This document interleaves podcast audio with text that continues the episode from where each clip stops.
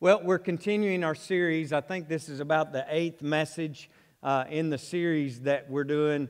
Uh, we're calling The Step of Faith. It's a series that we're taking from uh, the Gospel of Luke, and, and we've been looking at what it means to not only, you know, take a step of faith, but to take this step of faith that will transform and change lives because that's what Jesus does. When we become a follower of Him, we take a step of faith with Him then He begins to change us and He begins to transform us.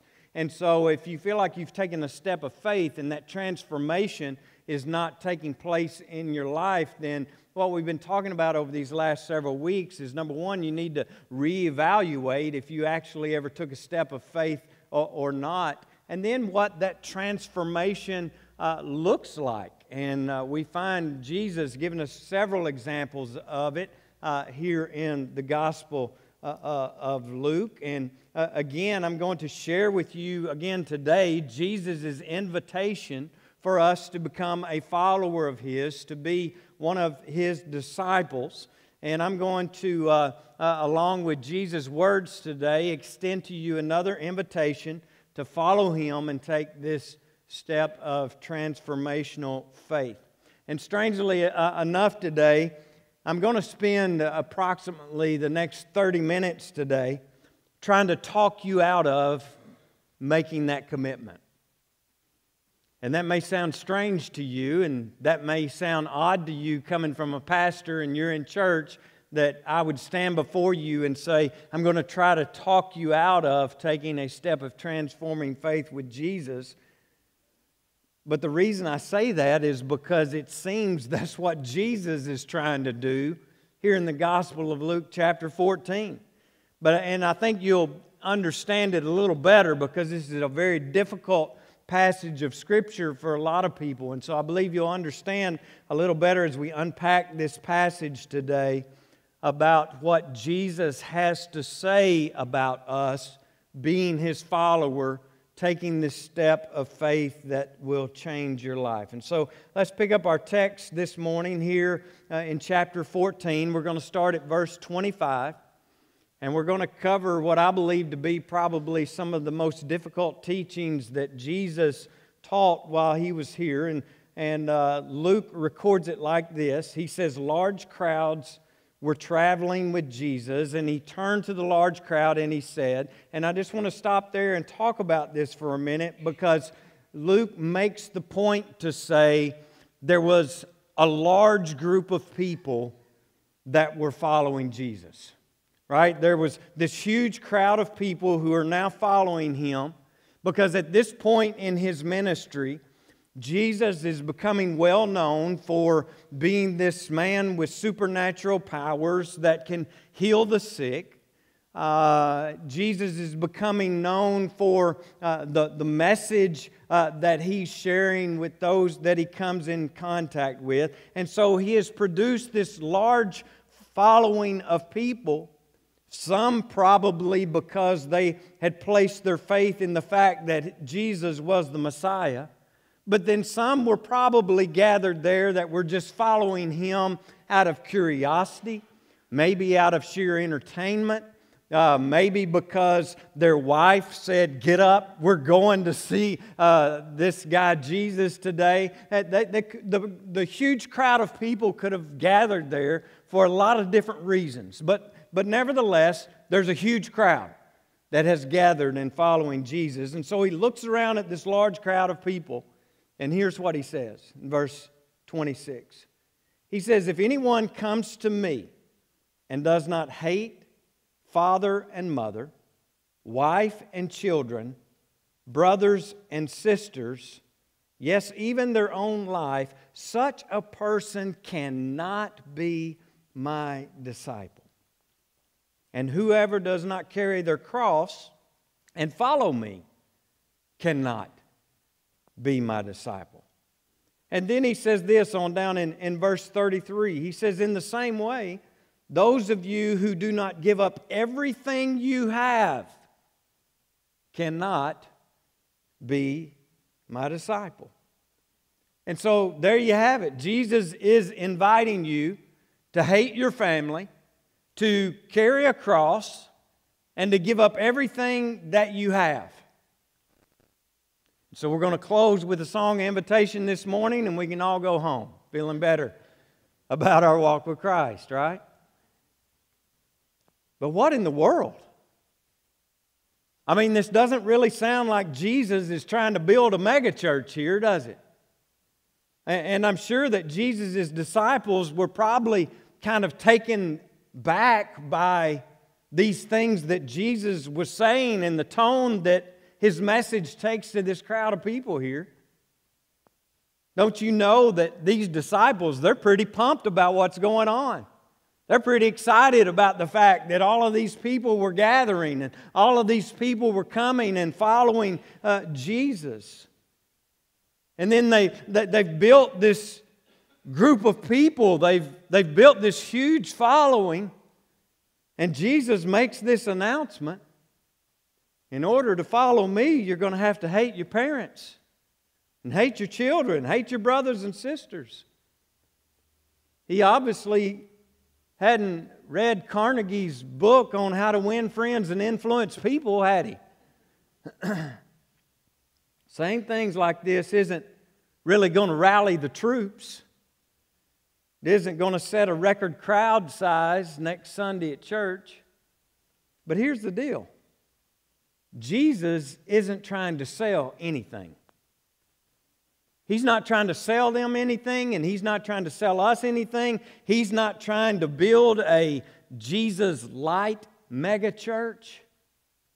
But instead, He is offering them salvation. And friends, we need to understand that salvation is worth more than anything else in this world. That's what Jesus is talking about here. I've come to offer you salvation. I've come to make you a new creation. I've come to give you a, a, an eternal home in heaven. This is worth more to you than anything else in your life or on this earth.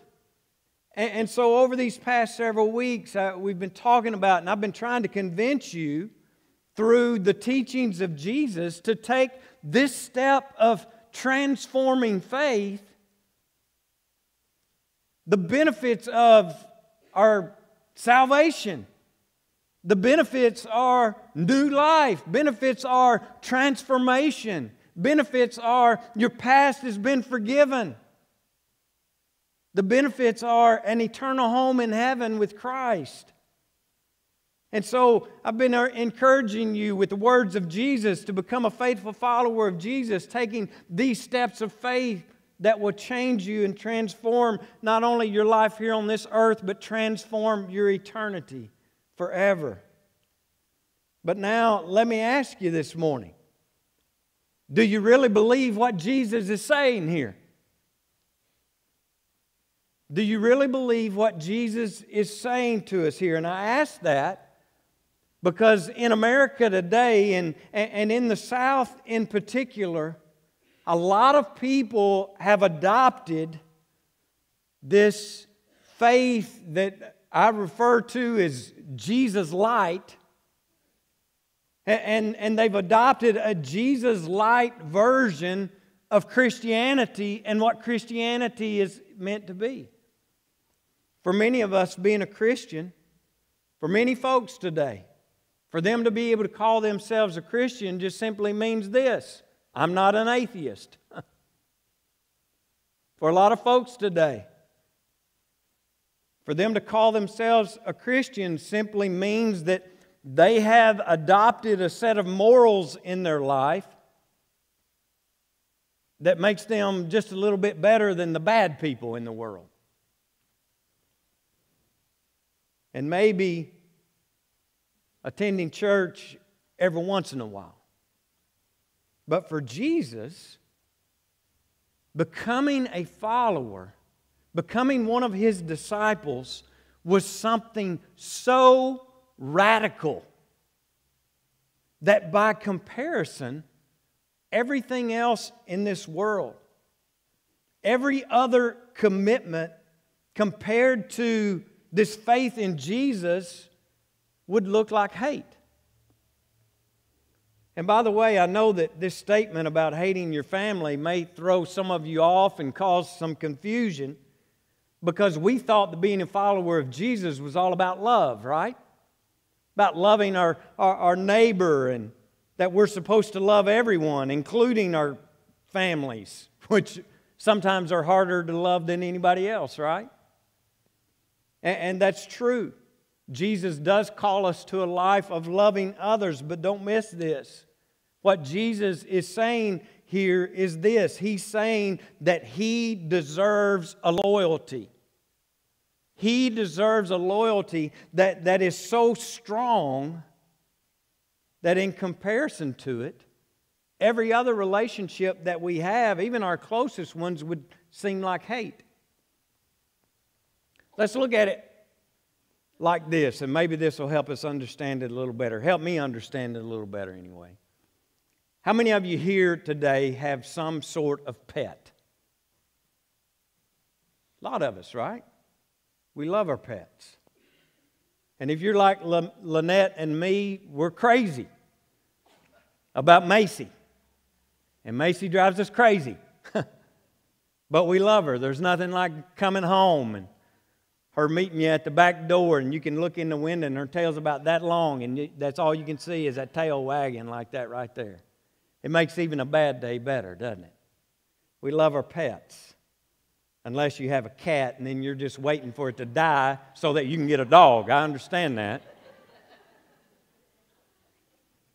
but seriously, y'all, the reason, the reason I jab people with cats is because we got people in our church with cats.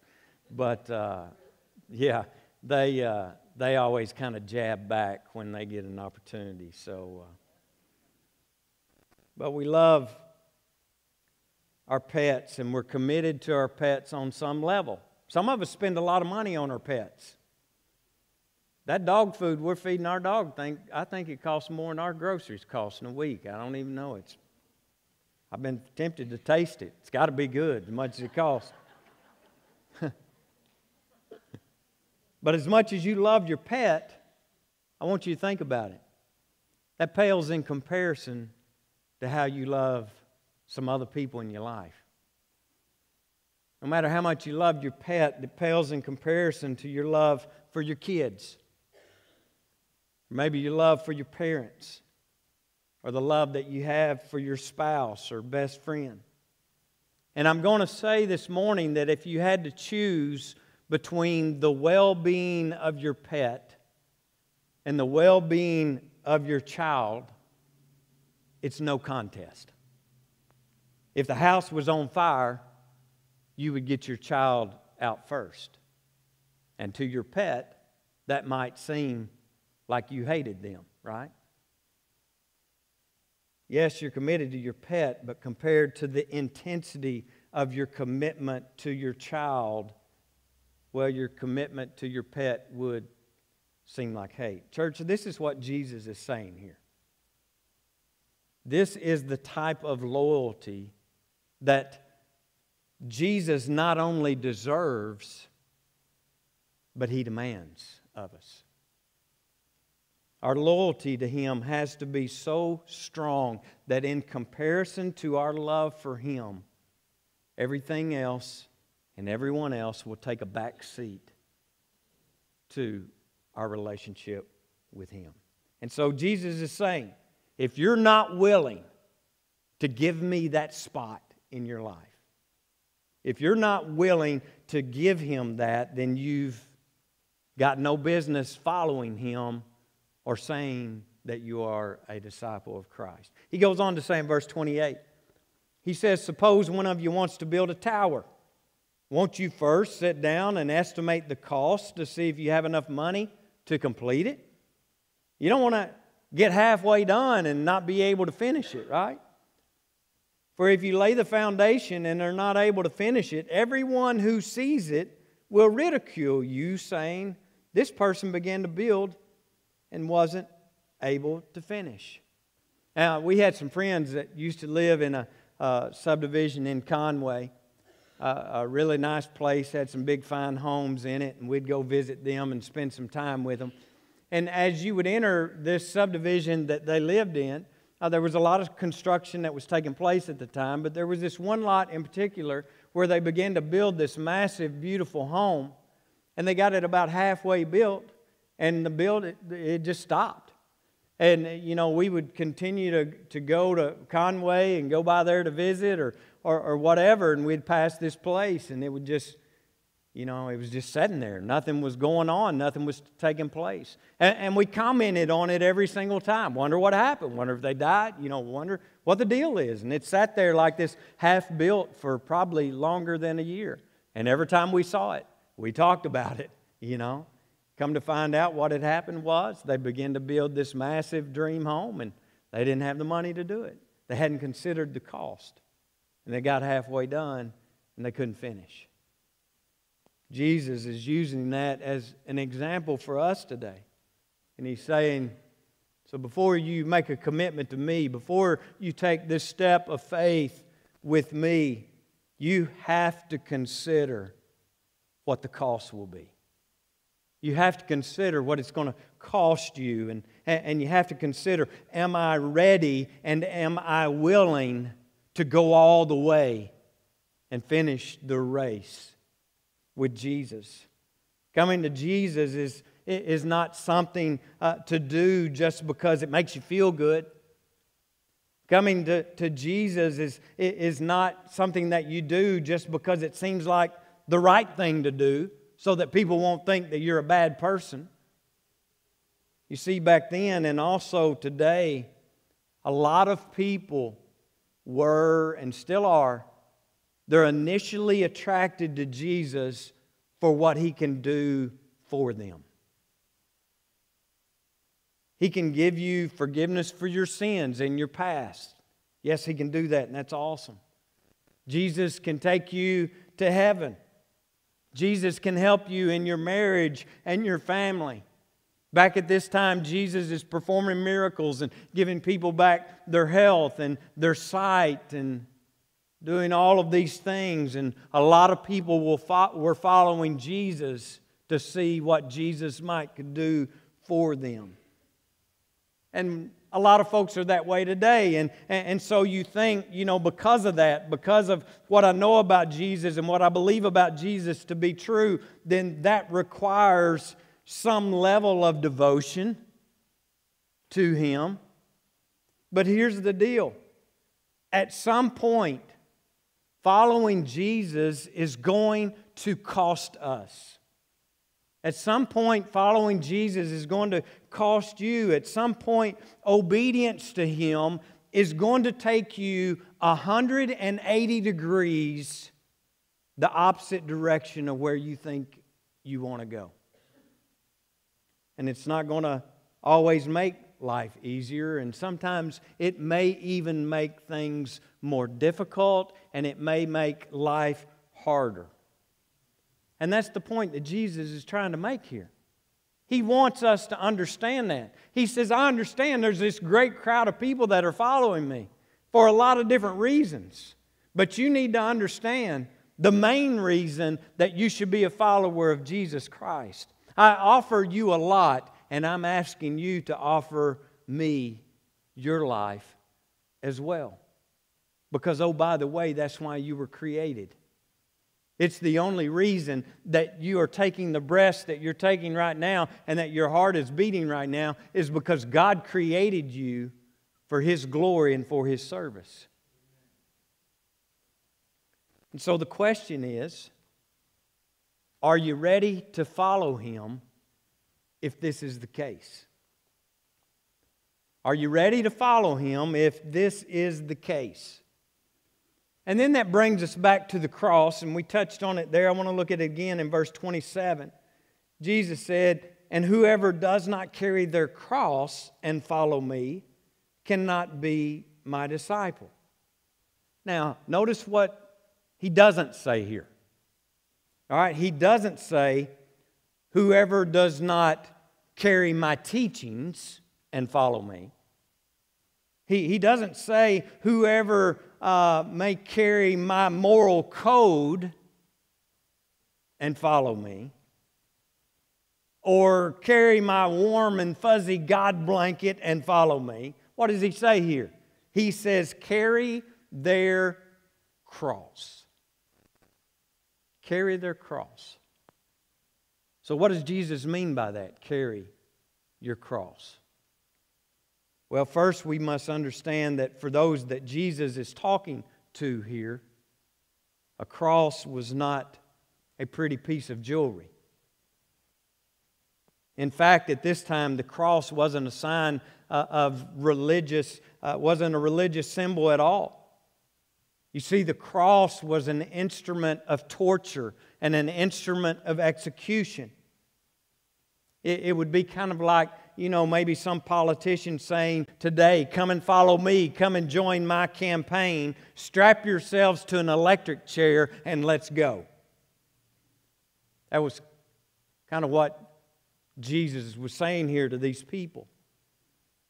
And also, these people that he was talking to here, they faced a very real threat of a cross if they became a follower of Jesus.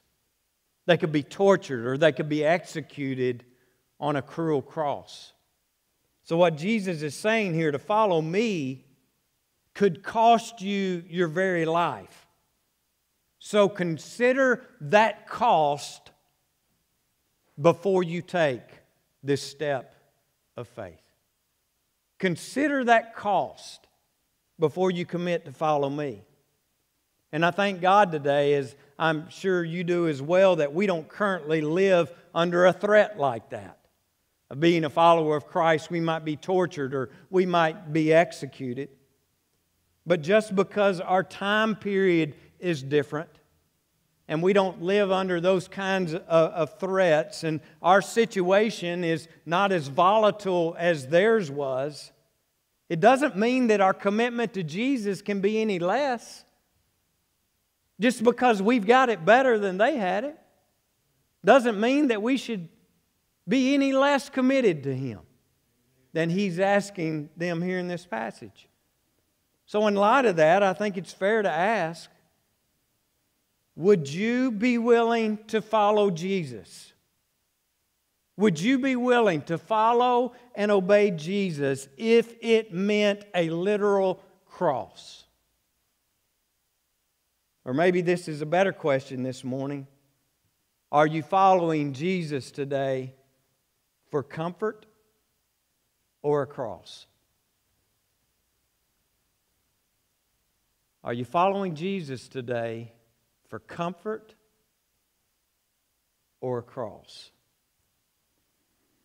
And even though the circumstances that these first Christians lived in were much more extreme than ours, our commitment to Jesus is not supposed to be any less any less extreme than what theirs was at that time. So what does it mean for us to carry our cross? Well, two things I want to point out. The first, building on what we talked about last week, and that's this. If you take notes, you're going to go, he had the same point last week. that's the point. Total surrender. Total surrender. And again, we began to unpack this last week, but I want us to think about it like this today. A person on a cross had given up total control of their life, right? A person on a cross was no longer under their own control, they were under arrest. They were bound hand and foot. They would be totally powerless to the will of their captors, and many of them were already as good as dead. To pick up our cross. Well, what does that mean?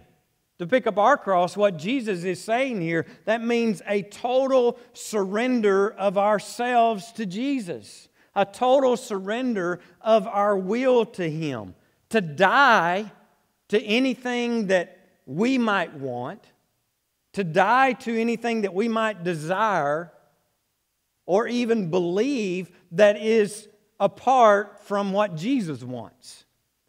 Okay, so if it's what Jesus wants in your life, that's all well and good, but we've got to be willing to die to anything else that doesn't fall into that category. And I preach this today not because it's popular. I preach this today because I knew there weren't going to be very many people here.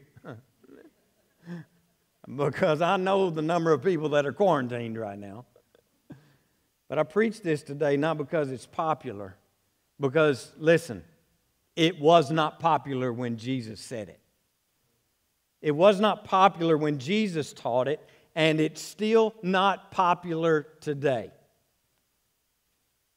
But the truth is, there's a lot of people in our world today that are saying that Jesus is the Lord of their life, but they have not given him lordship and control over their life. That's the point that Jesus is making here.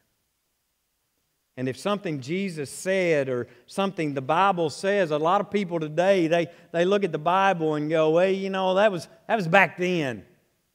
That's old school. World's changed, things are different now.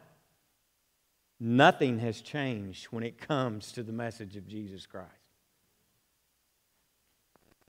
If something Jesus said or something the Bible says doesn't fit into what people want to do, or it doesn't fit into the lifestyle that they want to live, or it doesn't fit into what they want to believe, and they just put it aside. Kind of pick and choose what they want, what they like, and what their faith looks like. Don't miss this. If Jesus is Lord, you will believe everything that He says because He said it. whether you agree with it or not, whether it makes you angry or not, whether you understand it or not. There's a lot in here I don't understand. Tim Carter been going through what what book are y'all in for the last five years now? Where are you at? Second Corinthians. They've been in Second Corinthians for like the last decade, and uh, he still don't have all the answers. There's a lot of things in the Bible, friends, that I find hard to believe. There's a lot of things in His Word that are offensive. But the question is this Is He Lord? Is He Lord? And I am. I would ask you if He is Lord and you call him Lord, then are you totally committed and surrendered to him and his will and his way, his word, his message? And that brings us to the second point and final point. To be a follower of Jesus and a true disciple we will embrace this message. We will embrace the Great Commission. Total surrender to Jesus is not just following the Ten Commandments and then going on about our life. The cross was Jesus' instrument of salvation to this entire world. So to carry the cross means this to actively carry this message of salvation to the world. To carry the cross means that we carry the message of the cross everywhere that we go. We carry this message of the cross, this instrument of salvation, everywhere that we go. Following Jesus means accepting not only his message, but, friends, it's accepting His mission as your own mission and pursuing that mission in your life. And there's no such thing as a follower of Jesus who is not devoted to His mission. the Great Commission. So, what is the Great Commission? Well, Jesus said it was to go and make disciples of all the nations. And there are a number of places in the Bible that I think spells this out for us, but one that I would like to highlight this morning is found in 2 Peter chapter 3 and verse 9. Not wanting anyone to perish, but everyone to come to repentance. Friends, that's the mission. Have you embraced that mission? Is your life dedicated to that mission? Are you pursuing this mission? Because if you're taking up the cross daily, that's the message of the cross. Not wanting anyone to perish, but that everyone would come to repentance. And so the question is this Have you embraced this? Is this your mission? And are you pursuing it? Because when we embrace this mission and this message that we don't want anyone to perish, but we want everyone to come to repentance, then we won't discount the people that we don't like. We won't kick to the curb those people whose morals are way out of line. We won't go to battle and make people our enemy that don't believe like we believe politically. That totally flies in the face to everything that Jesus said and his message. Not wanting anyone to perish, regardless of their lifestyle, regardless of their past. Because, see, his promise is to make that person that maybe you discussed a new creation that looks like him. That's his mission. That's his goal. That's his purpose. And if we're going to be followers of Christ and we're going to be his disciples, then we will embrace that mission that no one would perish, but that everyone would come to repentance. People often talk about, boy, I just wish I knew what God's will was. Friends, this is it. You want to know what God's will for your life is? That you would be an instrument of this right here. That you would embrace the message, embrace the mission. He doesn't want anyone to perish, and He wants to use you and me, of all people, to bring them to repentance. Friends, how can we say that we're a follower of Christ and that we believe the gospel and we don't embrace this as our mission because this is it. How can we say that we're a follower of Christ and do nothing?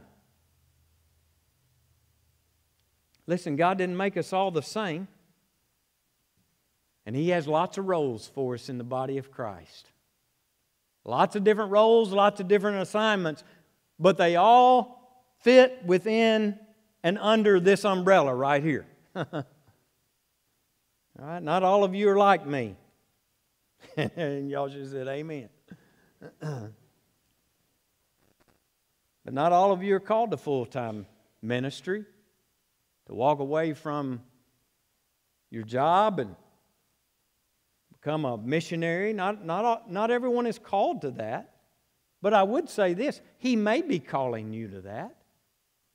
God hasn't quit calling people to go into full time ministry and to become teachers and scholars and professors of His Word. I've been praying that God would raise up some young people right here in this church to full time ministry. And, friends, sadly, it's getting harder and harder and harder to find ministerial staff and to find pastors to pastor churches that are open. It's getting harder because people aren't answering the call. People aren't embracing the message and the mission. We don't all have the call to be a pastor, but all of us, regardless of our role, we have this one thing in common right here. It's our responsibility It's all of our responsibility to tell the people in our lives about Jesus. Friends, the cross demands something from us. Why did God give you the talents that He gave you? Why did He give you the resources that you have available to you? So that you would use them for the Great Commission. Here's the bottom line today. Some of you were hoping I'd have got there about 30 minutes ago, but when Jesus called people to follow him, he didn't mince words. He didn't sugarcoat it. He didn't try to make people feel better about themselves. He said, Take up your cross, hate everything else that this world has to offer you, renounce everything else. And, and it was almost like, and, and I kind of jokingly said, I'm going to try to talk you out of taking this step of faith. But it was almost like he was wanting people to turn away.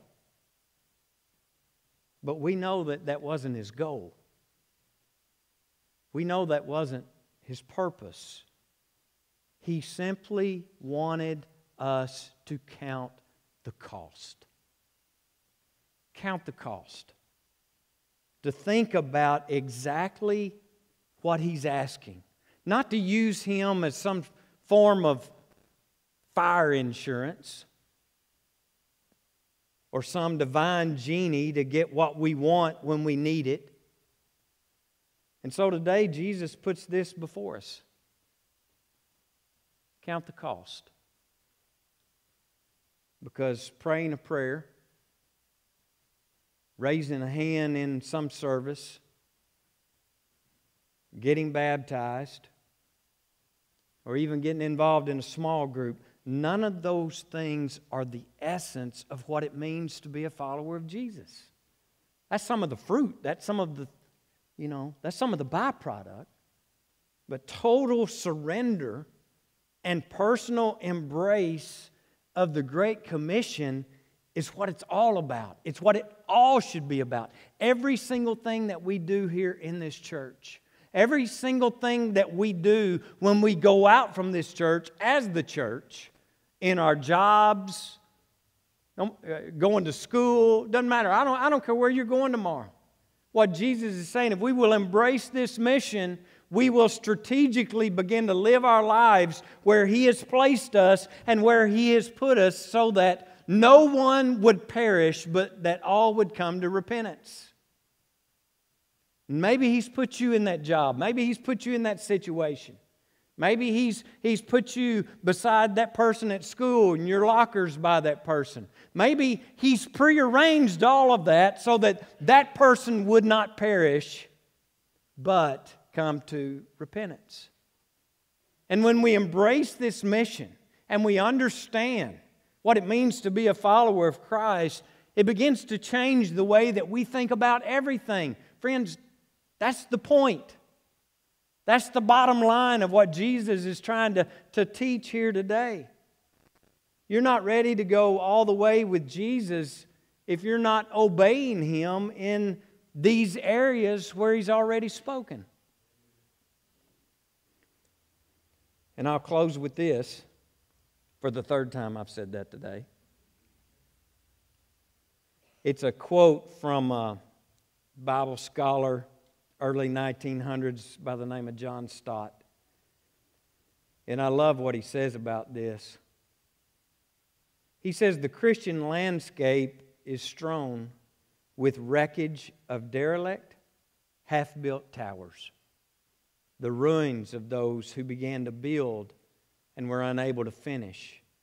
For thousands of people still ignore Christ's warning and undertake to follow him without first pausing to reflect on the cost of doing so. The result is the great scandal of Christendom today, so called nominal Christianity Christians. Get somewhat involved, enough to be respected, but not enough to be uncomfortable. Their religion is a great soft cushion that protects them from the hard unpleasantness of life, but doesn't transform their lives in radical ways. No wonder cynics dismiss religion and their message. Friends, today we're confronted with a decision. Will we choose, like Brother Stott says here, nominal Christianity or real Christianity? Will we choose comfort or a cross? And because I love you, along with Jesus today, I'm inviting you to take a step of faith towards real Christianity. A committed and sincere relationship with Him. This step of transforming faith. The cross over comfort. And He will blow your mind with what He does in you and through you. I promise that. He will blow your mind. We seem like, we, we think, you know, it's so much to give up. It, it's, uh, you know, I, I want to be in control.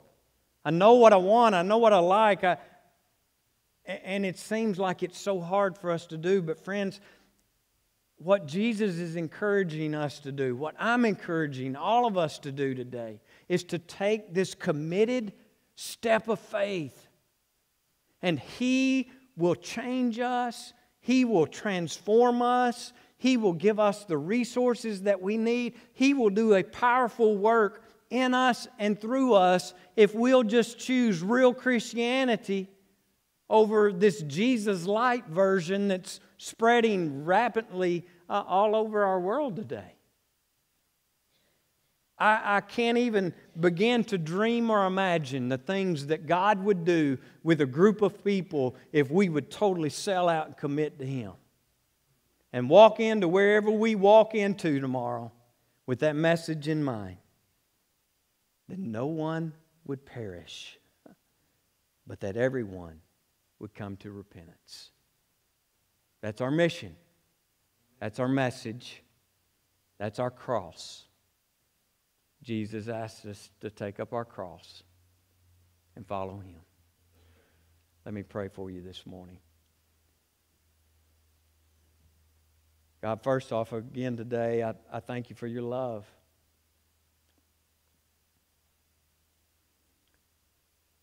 That you would look down on us and you would know us, you would know our lives, you would know our past, you would know our mistakes, you would know our ugly sin. And you would still extend another invitation to follow you, to commit our lives to you. And that may not be a radical go in and quit our job tomorrow and go to a third world country, but it could very well be allowing your mission and your message to be our number one priority in everything that we do, wherever you place us wherever you take us tomorrow, that this message, and no one would perish, but everyone would come to repentance, would become our lifestyle and the way that we live. Because we've committed to you and we've committed to the cross and we've committed to this message. And God, there may be some people that are here today, there may be some people that are watching online today that are really struggling with this, and, and I get it, it's hard. But God, I just pray that you would give them the courage to take a step towards you. And that you, in a very real and tangible way, would make yourself known in their life, and that they would know a life lived committed to you is better than any life this world has to offer. but it all comes down to us. It's our decision. You gave us the free will to choose what we will embrace and not let go of. And I, da- I pray today that some people would embrace you and hold tight. They would count the cost and they would finish strong, walking with you in faith. This transforming, saving faith that we've been learning about. And again, God, I thank you for what you're doing. And I thank you for what you're going to do in the days ahead through these people that are committed to the message. And they're taking up their cross and they're going to carry it as your followers. Thank you for that. Thank you for giving us the opportunity to represent you as we go out from this place. I pray that you'd find us faithful. It's in Jesus' name that we pray. Amen. God bless you guys. I love you so much. Be real careful. That snow's uh, rough out there on